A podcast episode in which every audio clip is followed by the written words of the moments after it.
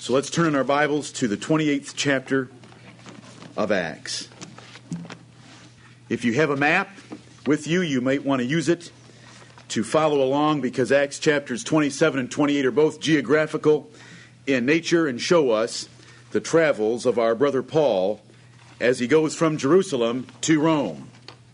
For those of you that weren't here this morning, we studied Acts chapter 27, which is an entire chapter of Paul sailing from Caesarea near Israel, and he makes it finally to an island in the Mediterranean Sea. But what a traveling, what a trip getting there, Amen. and what troubles he had. But we found that the Apostle Paul, in the midst of 276 men, had great faith in God. And after 14 days of not seeing the sun, not seeing the stars, and being exceedingly tossed with a tempest, that means it's dark. That means you're in hurricane force winds. You've taken the sails down and you're still blown 500 miles. After 14 days, the Apostle Paul was able to stand up and say, The angel of God has told me tonight that we're going to have a loss of the ship, but no lives. Wherefore, sirs, be of good cheer, Amen. for I believe God. Amen. That it shall be even as it was told me. And so we concluded chapter 27 with Luke writing that the centurion told them in verse 43 that those who could swim should jump into the sea and swim for this island. And those that couldn't swim should stay on board, and the rest, some on boards and some on broken pieces of the ship. And so it came to pass that they escaped all safe to land. Amen. All 276 sailors, soldiers, and prisoners made it to this island safe. And the Holy Ghost said not a hair of their head was lost because God was with them. And they tried one natural means to escape. They tried to get in that lifeboat and get over the side. And Paul said to the centurion, These sailors try to escape and make it to shore themselves None of us are going to be saved. The centurion and soldiers pulled out their swords and cut the ropes. The lifeboat fell away. And so 276 men on a ship, where it says in verse 20 that all hope was taken away. Luke said that all hope was taken away. It had been so bad for so many days. All hope was gone, but they were all saved with no loss because God providentially took care of Paul because he wanted Paul to preach the gospel in Rome. And it actually tells us that the angel said to Paul, I've also given all those that happen to be sailing with you. So sometimes it's good to have Christians around because the Lord's merciful where the saints are. Did you know that the Bible tells us in 1 Corinthians chapter 7 that a believing husband or a believing wife sanctifies the marriage Amen. of the unbelievers that they're participating in by the influence of God in that marriage? Right. So we come to Acts chapter 28. They didn't know where they were, they just knew that they were near an island. And as they tried to make it into that little cove that we read about in Acts 27, the fore part of the ship stuck, and the waves dashed the back part of the ship to pieces, and so the ship was broken up, and they all came to shore, and so we come to this first verse. And when they were escaped, then they knew that the island was called Melita, which is our modern Malta a little tiny speck on the globe up here that you can check out afterwards near Sicily. 500 miles from Crete, where they had left against Paul's advice. Paul had warned them in Acts 27 don't leave this port because I perceive that we're going to have a great deal of damage to the lading, that's the cargo, and the ship, and to our own lives. But they left anyway, and they quickly ran into a tempestuous wind called Euroclydon a hurricane in the Mediterranean that tossed them about for 14 days. And so now they're on this little island, and they know that it's Malta. And the barbarous people showed us no little kindness. They were very kind. Now, when the Bible says barbarian in the New Testament, it doesn't mean we've got these hunchback people with loincloths beating drums and dancing around a fire. We mean people that didn't speak Greek or Latin. And you can find that out by reading the rest of your New Testament. For instance, Romans chapter 1, Paul says, I am debtor both to the Greek and to the barbarian. someone not speaking Greek. Why? Because the Greek society was the educated society, and the Greek language was the illustrious language. Latin was inferior to it, and all other languages were inferior to it in the mindset at the time of the New Testament was written. So they were barbarians in that sense. They were Europeans in the sense of their descent. They were not barbarians as I just described, they just didn't speak Greek. And the barbarous people showed us no little kindness, for they kindled a fire and received us every one because of the present rain and because of the cold. Remember, we're well into October, and it's been raining, and there's high winds, and they all just either swam or paddled their way to shore on a piece of wood. They're all cold, and these barbarians show them the kindness of a fire to warm them. Now, I hope all of you children are following along in Acts chapter 28. We've been studying the life of Paul. Paul was the greatest of the apostles. He served the Lord Jesus Christ and would preach anywhere. And he's been in a shipwreck, and now he's on an island. But God loves Paul, and God has chosen Paul to be a great preacher. And so I want you to watch what happens. Paul and 275 other men are shivering and cold around a fire. And when Paul had gathered a bundle of sticks and laid them on the fire, there came a viper out of the heat and fastened on his hand. A viper is a poisonous snake. Paul picks up a bunch of sticks, he's gathered them to put them on the fire, and when he puts it over the fire, the heat drives that, that poisonous snake to leap out of those sticks and to latch onto Paul's hand. So he's got a small snake, but it's a poisonous snake hanging on his hand. And when the barbarians saw the venomous beast hang on his hand, they said among themselves, No doubt this man is a murderer, whom, though he hath escaped the sea, yet vengeance suffereth not to live. Sounds like Job's three friends, doesn't it? Ser- seriously, it's a problem that we all make when we see trouble in someone's lives. We all want to assume there's sin. And that isn't the case. These barbarians see that poisonous snake on Paul's hand, and they believe that he must be a murderer. They knew there were prisoners on that ship, so they think Paul must be a murderer, and because fate didn't kill him in the shipwreck, fate is now going to kill him with a poisonous snake. They are fatalists. Fatalists. Every act is supposedly some indication of God and justice, and that isn't true. The book of Ecclesiastes tells us that we are not to measure the, the love of God toward us by our circumstances. We're to measure it by His word and His promises. Because some, if Job were to measure the love of God by his circumstances, what should he presume about Acts one? I mean, about Job one ten? That God hated him. Amen. That's not the case. What, would, what should Paul have done with all that's happening to him on this trip? That's not how we judge. But these fatalists thought that this obviously must be because Paul was a murderer. Now, verse 5 And he shook off the beast into the fire and felt no harm. Now, I want you to know that all these barbarians that lived in the island of Malta knew that poisonous snake. They had seen those vipers before, and they knew what happened when a viper got a hold of somebody. You know, when a viper gets a hold of you, poison comes out of its teeth into your skin, into your body and that poison kills you. And so here's Paul with that snake, and he shakes it off in the fire, and nothing happens to him. Howbeit, they looked when he should have swollen or fallen down dead suddenly. These are snake experts. They live in an island with a lot of snakes. I'm serious. this is important for what we're going to get to in just a second. These are snake experts. If you want to show us your charismatic ability with gifts, get before a bunch of snake experts with a real snake. But after they had looked a great while and saw no harm come to him, they changed their minds and said that he was a god. Nebuchadnezzar did leave relatives in the earth.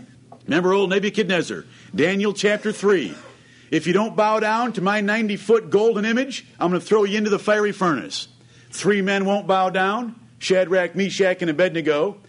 when Nebuchadnezzar looks in that furnace and sees a fourth man walking around with them like the angel of God, he calls them forth and he, he makes a new decree. Anybody says anything evil about the God of Shadrach, Meshach, and Abednego, I'll chop him into pieces and turn his house into a dunghill. That's extreme.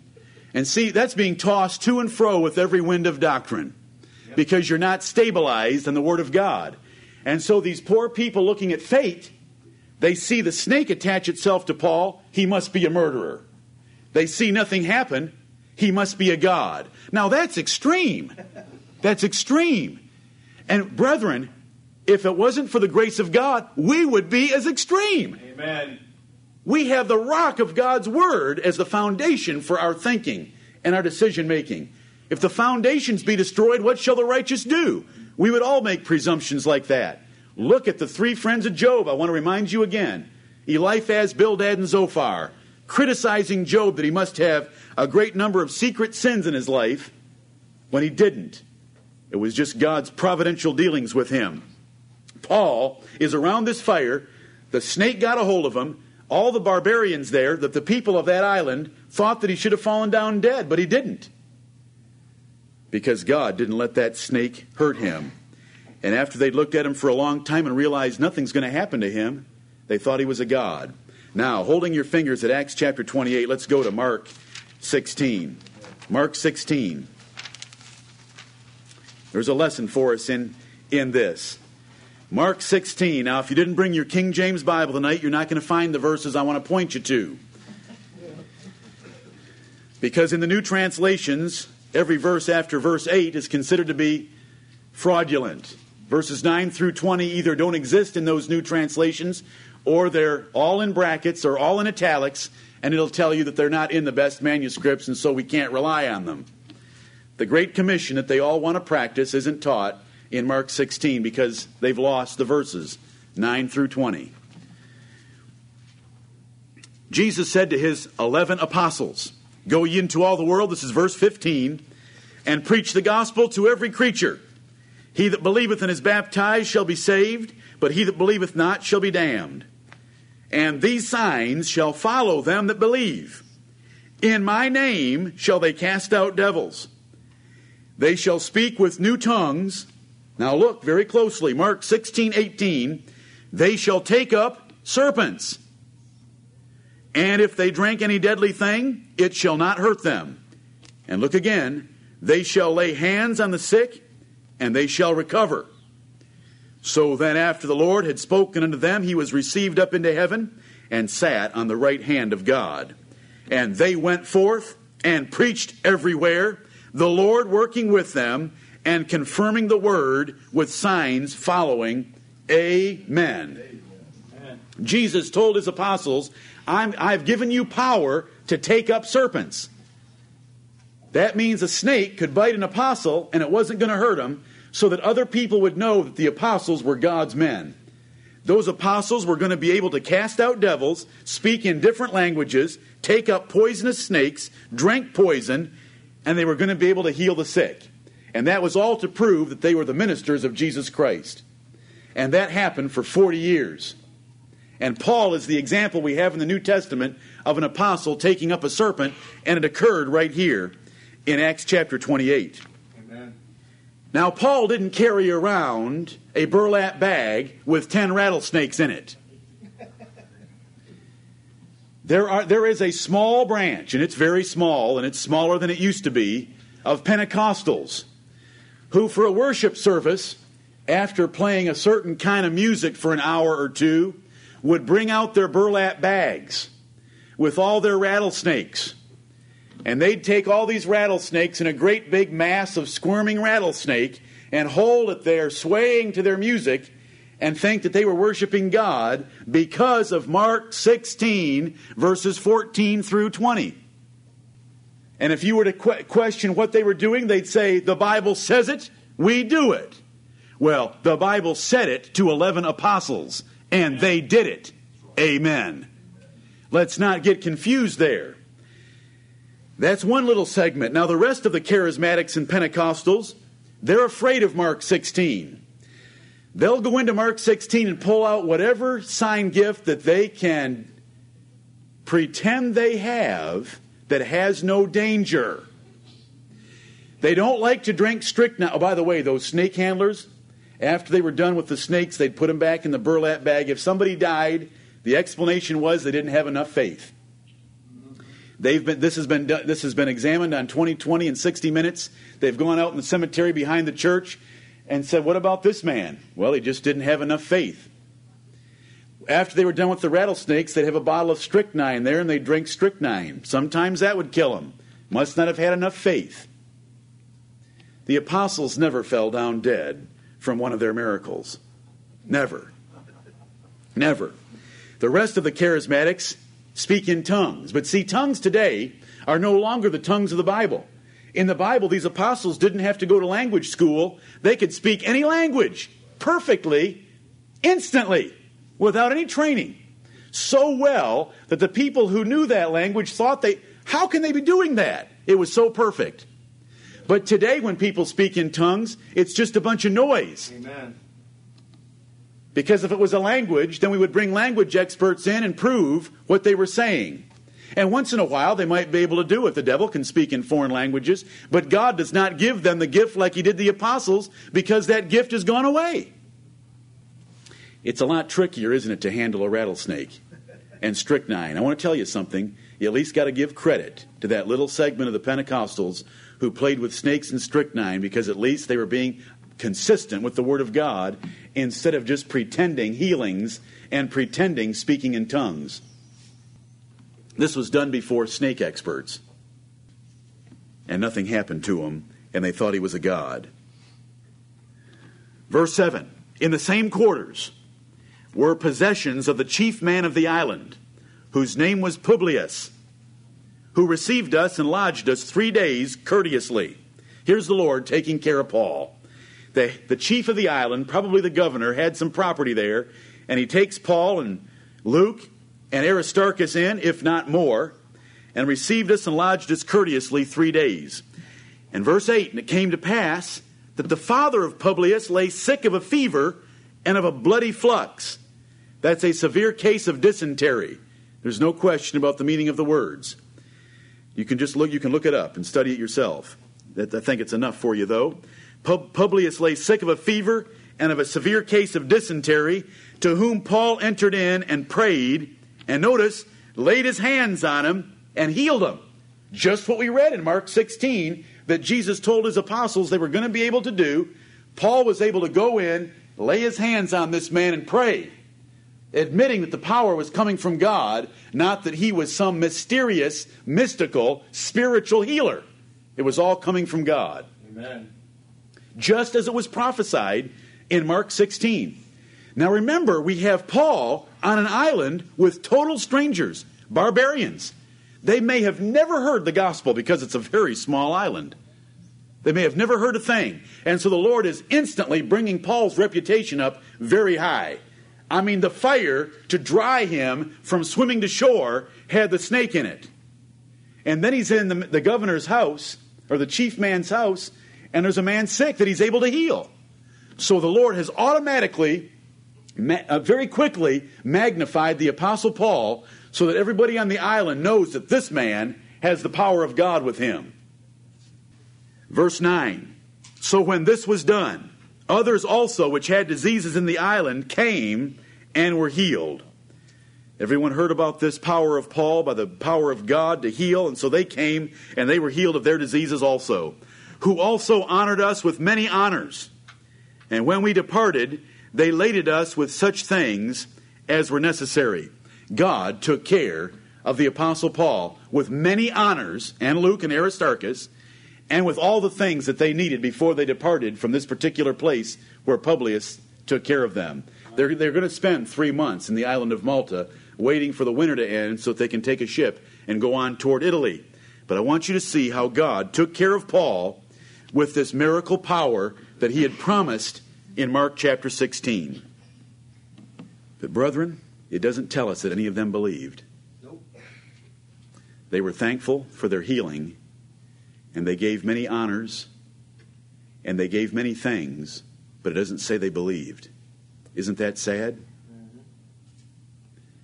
We sang, I Need Thee Every Hour. Most gracious Lord, I hope that any time that you hear him preached, or you read him, or you, or, or you have a thought brought to your conscience by the Spirit of God about the Lord Jesus Christ, that you will go to him and that you will commune with him and talk with him and not let an opportunity like this get away. Wouldn't you say with me that if you'd have been there in the village of Publius, you'd have wanted to follow Paul wherever he was going? To stay with him, to hear more about Jesus Christ and this divine power that was with him? We don't read a thing, except that they were taken care of naturally.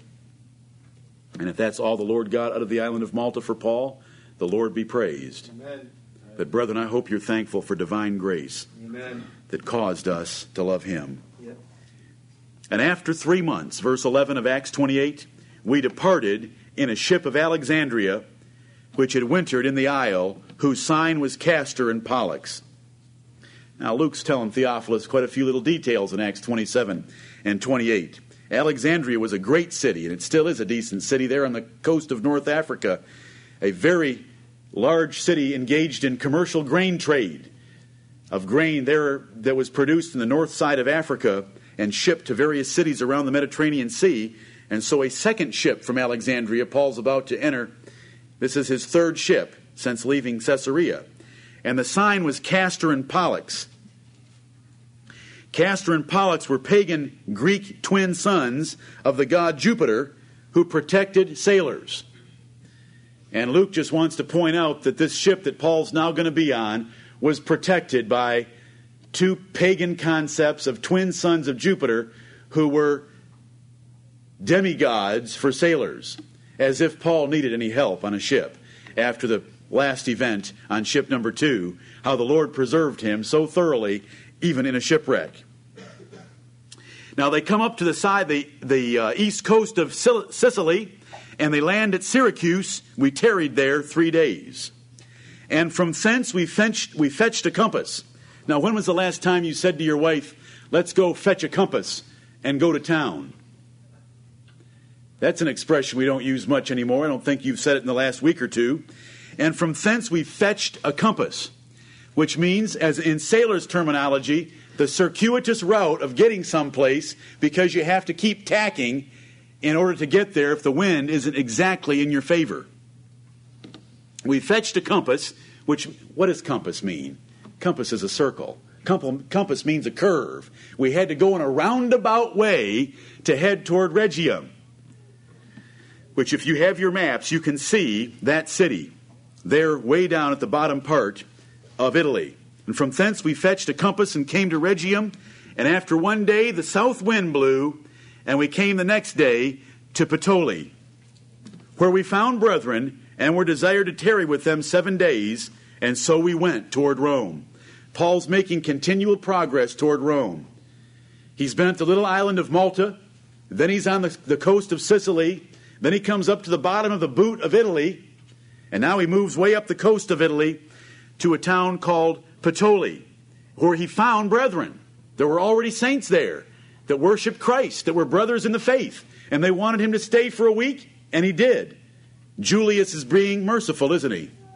He's been merciful from the beginning. Julius is the name of the centurion that was the captain of the Roman soldiers that was responsible for getting Paul all the way to Rome. And from thence, when the brethren heard of us, they came, the brethren, they came. What brethren? The brethren from Rome. Listen to this, my brethren, tonight. And from thence, when the brethren heard of us, they came to meet us as far as Appii Forum and the three taverns. And hopefully you can see that on your map. Whom, when Paul saw, he thanked God and took courage. Do you know how far it is from Rome to Appii Forum? 56 miles. They came 56 miles to meet the Apostle Paul. Isn't that encouraging? Now remember, we have an epistle in our Bibles called the Epistle to the Romans. This was written long before Paul ever got to go to Rome. Remember in the first chapter, he says, If by the will of God I can come and see you, I want to see you, I want to impart to you some spiritual gift, I want to be encouraged by the mutual faith, both of you and me. Your faith is spoken of throughout the whole world, but I want to preach the gospel to you that are at Rome also. Remember all those words? Amen. He wanted to see the people of this church, but he'd never been there before. He's getting his trip paid for by the Roman government, and they love Paul. And so, hearing that he's coming, you know, it's taken quite a while. They've probably been waiting quite a while, and so they have someone at Appii Forum telling them when a ship's going to arrive that the Apostle Paul will be on. They go 56 miles to meet him. And how important is that to us? Brethren encourage the hearts of brethren. Even the Apostle Paul, who could handle a storm at sea of 14 days without the lights of the day or the lights of the night, and was still bold enough to say, I believe God, that man's heart was encouraged by brethren. And what I said tonight when I got up and we opened the service, and I said that extra brethren coming in tonight that weren't here this morning, it was an encouragement to my heart. Can all of you relate to that? Amen. Paul's going into the lion's den. Rome is not friendly to Christians. Not when Caesar's in a bad mood. He takes them to the Colosseum for sport and lets his gladiators kill them or the lions kill them. Or he sticks them on posts and covers them with pitch and uses them as torches in his garden. Paul was a man, and Paul said at times he was cast down, but he wasn't destroyed. He was perplexed, but not in distress. But he's encouraged by brethren coming, and this is exciting to read that verse about these brethren coming to meet him. Verse the last part of verse 15 tells us whom when Paul saw he thanked God and took courage. And when we came to Rome, the centurion delivered the prisoners to the captain of the guard. This would have been up the chain of command from Julius, who is only a centurion, to the captain of the guard of, a, of Caesar in the city of Rome. All the prisoners are delivered to the captain of the guard. And there's lots that could be said that would be of a carnal nature to entertain you about a captain of the Roman guard, but they were a pretty important man and they were pretty tough individuals. But Paul was suffered to dwell by himself with a soldier that kept him. All the others are immediately processed to be dealt with by Caesar. Immediately processed, put under the control of the captain of the guard. But Paul is permitted, that that is suffered, he's permitted to dwell by himself with a soldier that kept him. He's able to leave and go rent an apartment. He goes and rents a house. And he has a soldier that goes with him wherever he goes because there's a chain on Paul's hand, as we're about to read, and there's a chain on that soldier. Wherever Paul goes, the soldier goes. So he doesn't get very lonely that way. But he's in his own rental home. What a difference from the other prisoners as they get to Rome. The Lord's taking care of Paul. I want to tell you something about Paul. When we say that he was the greatest of the apostles, we're basing that on 1 Corinthians 15:10 where he said he labored more abundantly than they all. We're basing that on the fact that he wrote all of the New Testament to Gentiles. And we're basing that on things like you're about to read. Verse 17, and it came to pass that after three months, Paul thought he could get back into the ministry. It came to pass that after three days, Paul called the chief of the Jews together, and when they were come together, he said unto them, Isn't Paul in Rome because the Jews tried to kill him in Judea? But he gets to Rome, and he only waits three days before he calls the Jewish leadership of that city together to tell them about Jesus Christ. Is the man bold? Is he faithful? Is he diligent? Did he, did he deserve a sabbatical? Did he deserve a leave of absence? after being shipwrecked? Didn't he deserve some time off? Three days he has the Jews coming to meet him. And he says to them, Men and brethren, though I have committed nothing against the people, that's the people of Israel, or customs of our fathers, yet was I delivered prisoner from Jerusalem into the hands of the Romans, who, when they had examined me, would have let me go because there was no cause of death in me. But when the Jews spake against it, I was constrained to appeal unto Caesar, not that I had aught to accuse my nation of. For this cause, therefore, have I called for you to see you and to speak with you, because that for the hope of Israel I am bound with this chain. He's got that one chain on. Notice the Apostle Paul. He's telling them what happened to him. I am here because the Jews have sent me here. The Romans would have let me go. I did, do, I did nothing against the customs of our fathers. I didn't do anything against our people. I am bound by this chain for the hope of Israel.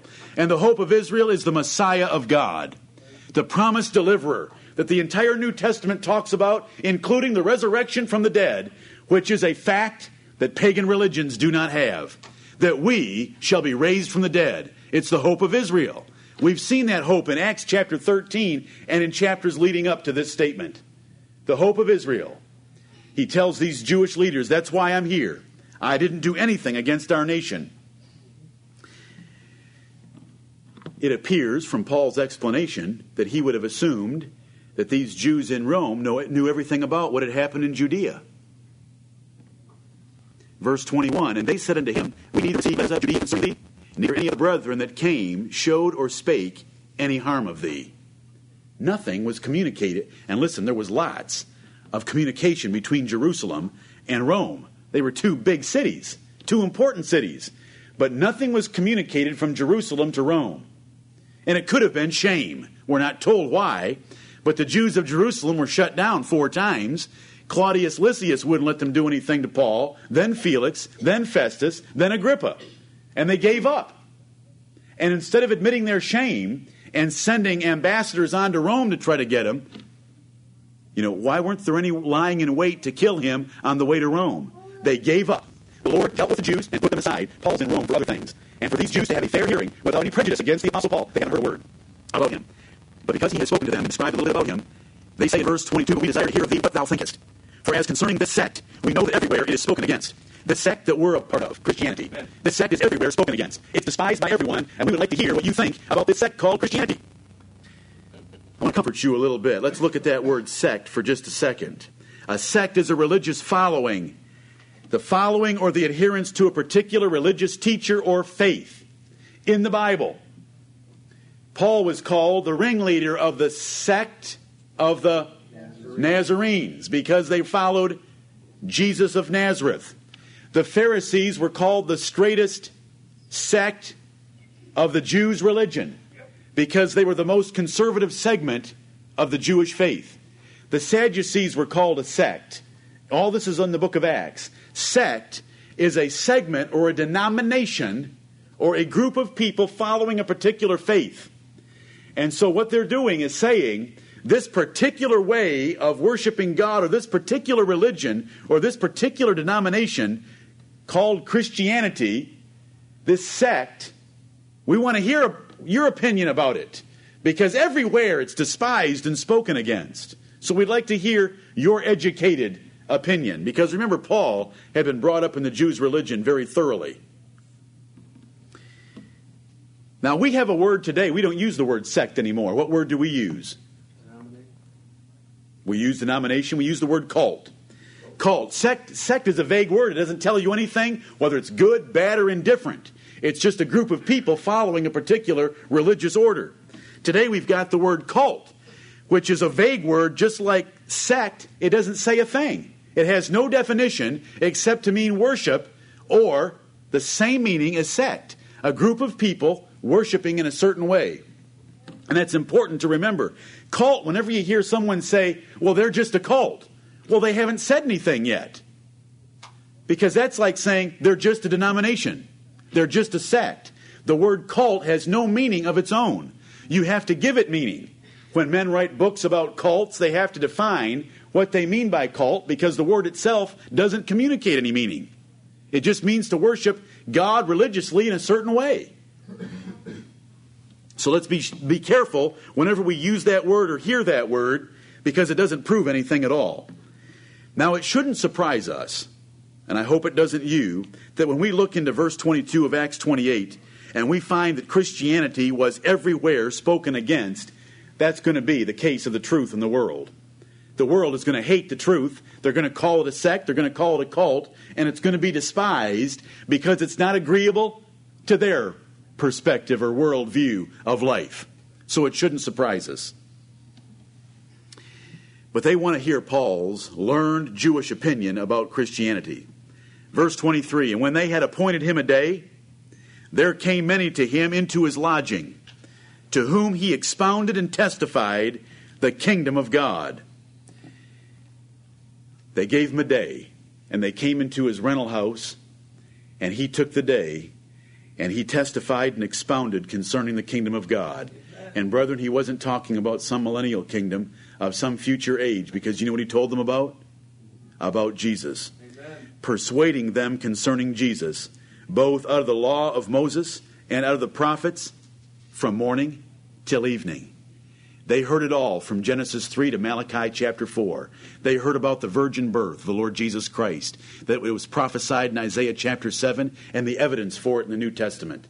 They heard about the life of Jesus Christ. They heard about his miracles. They heard about his power. They heard about his death. They heard about his resurrection. They heard about his apostles. They heard about the signs and wonders that followed. They heard about his name. They heard about the earthquakes. They heard about everything that occurred in the life of Jesus of Nazareth that had been prophesied in the Old Testament. Paul just kept mounting the evidence. He expounded and testified the kingdom of God, that the Messiah had come, that there was a new kingdom in the world, the kingdom of Christ, and he taught them about Jesus out of the law of Moses and out of the prophets all day long. What a blessed privilege to have sat in that house and to have heard Paul open all that up by the Holy Spirit of God. You are a Jew, you know the Old Testament thoroughly, and you have Paul expounding it all day.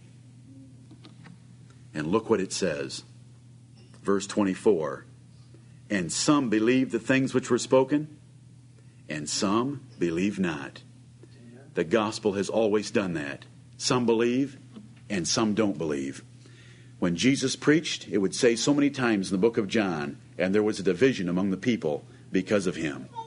Jesus would speak, and some man would say, This must be the prophet that was to come.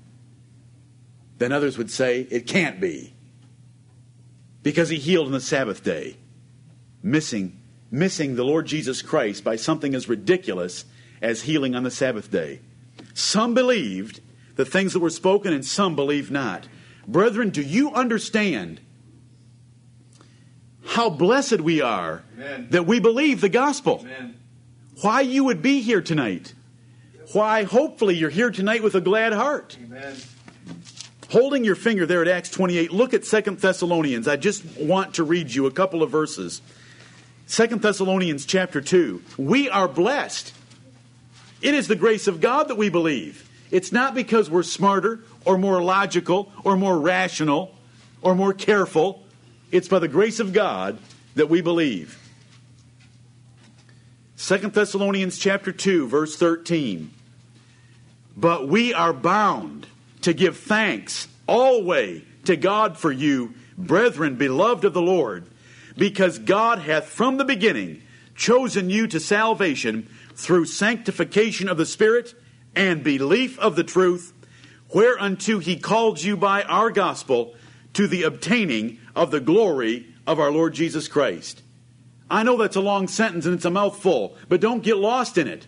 It's, it's something for which we're bound to give thanks always to God. Because from the beginning, He chose us to, through sanctification of the Spirit and belief of the truth, to be saved from the lies that are in the context. These two verses follow the lies of the man of sin that other people believe because it says God shall send them strong delusion that they should believe a lie, that they all might be damned who believe not the truth, but had pleasure in unrighteousness. And that's the Catholic system of religion in 2 Thessalonians chapter 2. That's the man of sin sitting in the temple of God, professing himself to be God, and changing all the ordinances of God and expecting to be worshiped like God. What delivered men from that system? Because they were wise? The Lord did. We are bound to give thanks always to God Amen. for that blessing. Where, verse 14, whereunto he called you by our gospel. The preaching of Paul saved the Thessalonians. But see, Paul is in Rome preaching the same gospel. Acts chapter 28, he spends all day preaching to these Jews who had the foundation of knowing the scriptures, but when he preached to them, some did not believe. And if it were not for the grace of God, none would have believed. Verse 25 And when they agreed not among themselves, they departed. After that, Paul had spoken one word. When he saw the division among them, he lays the truth on the line about their rejecting the message of Jesus Christ. And he quotes from Isaiah chapter 6, where God warned in prophecy that this was going to be true of Israel, of his judgment upon them. He spoke one word, and it's one word in the sense of one thought. And he quotes from Isaiah 6 Well spake, Paul says this was well spoken by Isaiah. Well spake the Holy Ghost by Isaiah the prophet unto our fathers, saying, This is what God told Isaiah in Isaiah chapter 6 Go unto this people and say, Hearing ye shall hear. Those Jews had just heard Paul preach the gospel to them. They heard it. Hearing ye shall hear and shall not understand, and seeing ye shall see and not perceive. For the heart of this people is waxed gross and their ears are dull of hearing, and their eyes have they closed, lest they should see with their eyes, and hear with their ears, and understand with their heart, and should be converted, and I should heal them. God left these Israelites in gospel darkness so they could not hear, see, perceive, or understand, so that He would not convert them and they would miss the gospel privileges that we have. We are most blessed and we should be greatly thankful for it. And he says in verse 28, this, these are Paul's words, concluding that quote from Isaiah Be it known, therefore, unto you, you Jewish leaders, that the salvation of God, and that is the gospel salvation of the preaching of the truth, is sent unto the Gentiles, and that they will hear it. Amen. What a, what a horrible sentence to have declared. And the, the value of this verse to us is that whenever we hear anything preached, let us never close up our ears or close up our eyes. But to the degree that we have conviction, respond to it, obey it, heed it, humble yourself before it. And if you hear a sermon and you don't get anything out of it, go back and ask yourself what's wrong with you. Don't lose an opportunity to hear the gospel and believe it and obey it. Because when somebody's ears and eyes are gross and dull of hearing and they don't really want to hear, God will drop the shade on them and they will not understand. So Paul basically condemns them in verse 28 because he just spent a whole day expounding and testifying that Jesus fulfilled the Old Testament and they didn't believe it.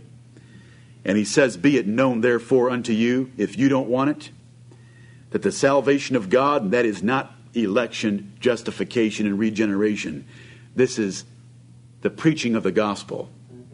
This is the blessings of gospel salvation, of knowing Christ, of knowing an assurance of your salvation, of seeing the fulfillment of the Old Testament in Jesus, of having a church, of knowing the kingdom of God and the hope of the resurrection.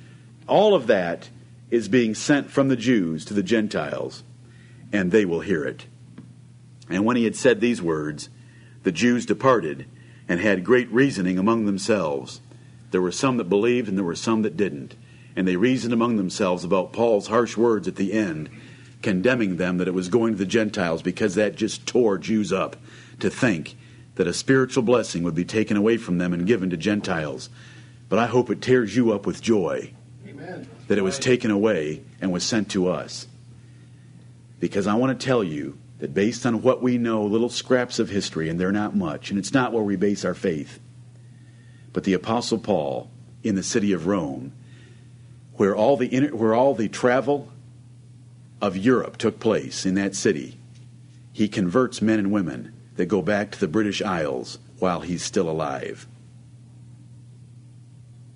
And the gospel is preached in the British Isles by first by first generation converts of the Apostle Paul. Their names are known, and the cities in which they preached in the 60 ADs in the British Isles are known. You want to do something profitable on the internet? Just go home and look up Pudens and Claudia.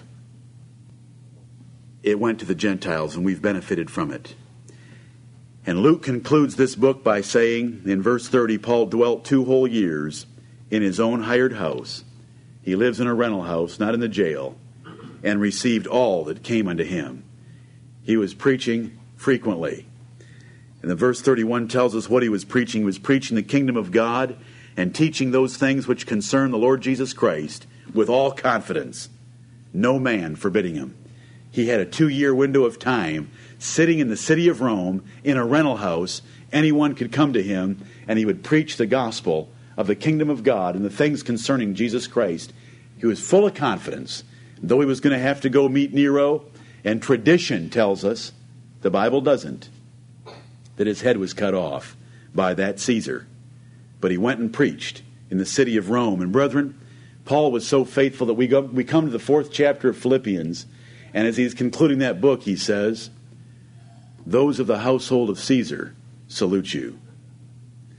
Paul was at work converting some of Caesar's own household. This was a great man, made great by the power of the Holy Ghost. Amen. If he were here, do you know what he'd tell you? I was the chiefest of sinners. I was less than the least of all saints. But the grace of God that was bestowed upon me was not bestowed in vain. I labored more abundantly than they all. God's grace has been bestowed upon us. Luke wrote these 28 chapters to a noble man named Theophilus to, show, to tell him, he wrote the Gospel of Luke, then he wrote the book of Acts, to tell him all the things that had been done concerning the person of Jesus Christ and the apostles of Christ. Do you believe this? Amen. Do you believe this? Amen. This is the history on which we base our lives.